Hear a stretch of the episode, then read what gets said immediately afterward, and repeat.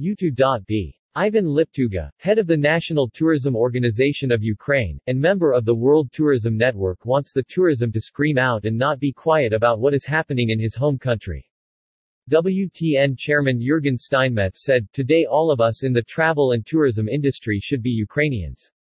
Ivan is the face now of Ukraine tourism in crisis and joined the World Tourism Network and SKAL video Q&A with Burcin Turkkan, president of SKAL International, and Frank Tacu Buc, head of SKAL International Bucharest, Romania.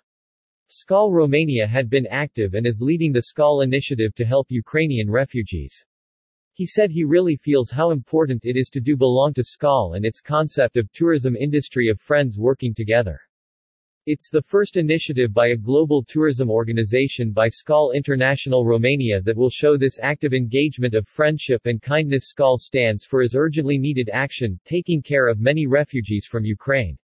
Frank Tansi Book, SKAL International President Romania Dr. Peter Tarlow, President WTN Jurgen Steinmetz, Chairman WTN Burcin Turkkan, President SKAL Ivan Liptuga, National Tourism Organization of Ukraine.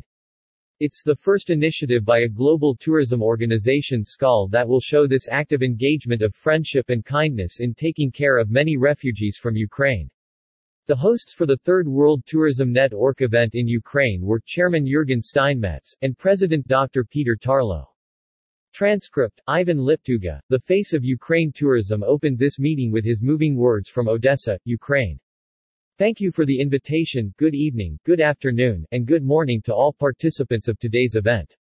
Yes, I'm currently in Odessa. This is the city on the Black Sea, in the south of Ukraine. More or less it is a calm situation when compared with the northern cities with Kiev with Kharkiv. They are being bombed for the last several days and nights time. From time to time here in Odessa we have just shells coming after air alarms.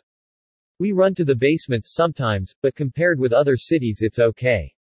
However, more generally the situation in Ukraine is terrible. Probably all of you know it from all news.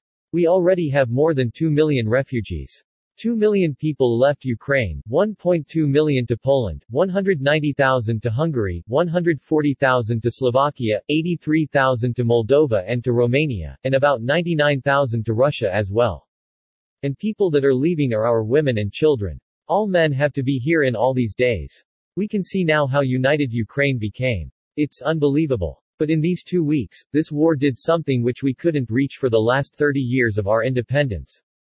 Our country became like one big family. And it's actually the birth of a nation, I would say. Before this, even when we had all these revolutions and Maidan, we had a split of people into two points of view. But now when this invasion happened, nobody believed until the last moment that it can be. Even when we heard from the news and when the United States and the UK told us that Russia is going to invade us, we didn't believe we. We couldn't even imagine that it can't happen. But now, for two weeks, we live in this reality here in the middle of Europe and every day and every night we wait for another rockets and explosions and thousands of people die of already thousands of militaries and civilians, children, women and what happens on the north? It's unbelievable in the city, so productive how it looks now and tyranny of the ancient city of Kiev. Cruise with churches, with cultural sightseeing, it's all around destroying. It's unbelievable. So yeah, we had already several meetings. Of course, the tourism industry is not something that can help in this situation because it's a military conflict and it's a real war. But on all levels, every from Ukraine tried to attract the attention of partners and companies to not to be found, not to stay aside from this situation, and to do something to influence Russian people because Russian people are blind. They don't hear. They listen only to their TV. In Russia, hundreds of companies left the market. I don't know. I will not call you the brands, but it seems to me 100% of all international brands already left the country or closed or blocked or suspended their operations there. In YouTube, Facebook, TikTok.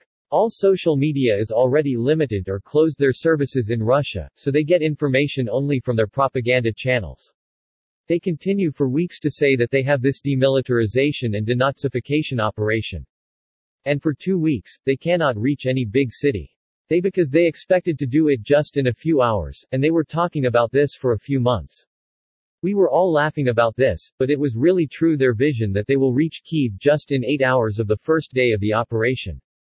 And now, for two weeks, more than 12,000 soldiers from the Russian army were killed here. They don't report it in their Russian channels. Of course, they say that about 400 people only.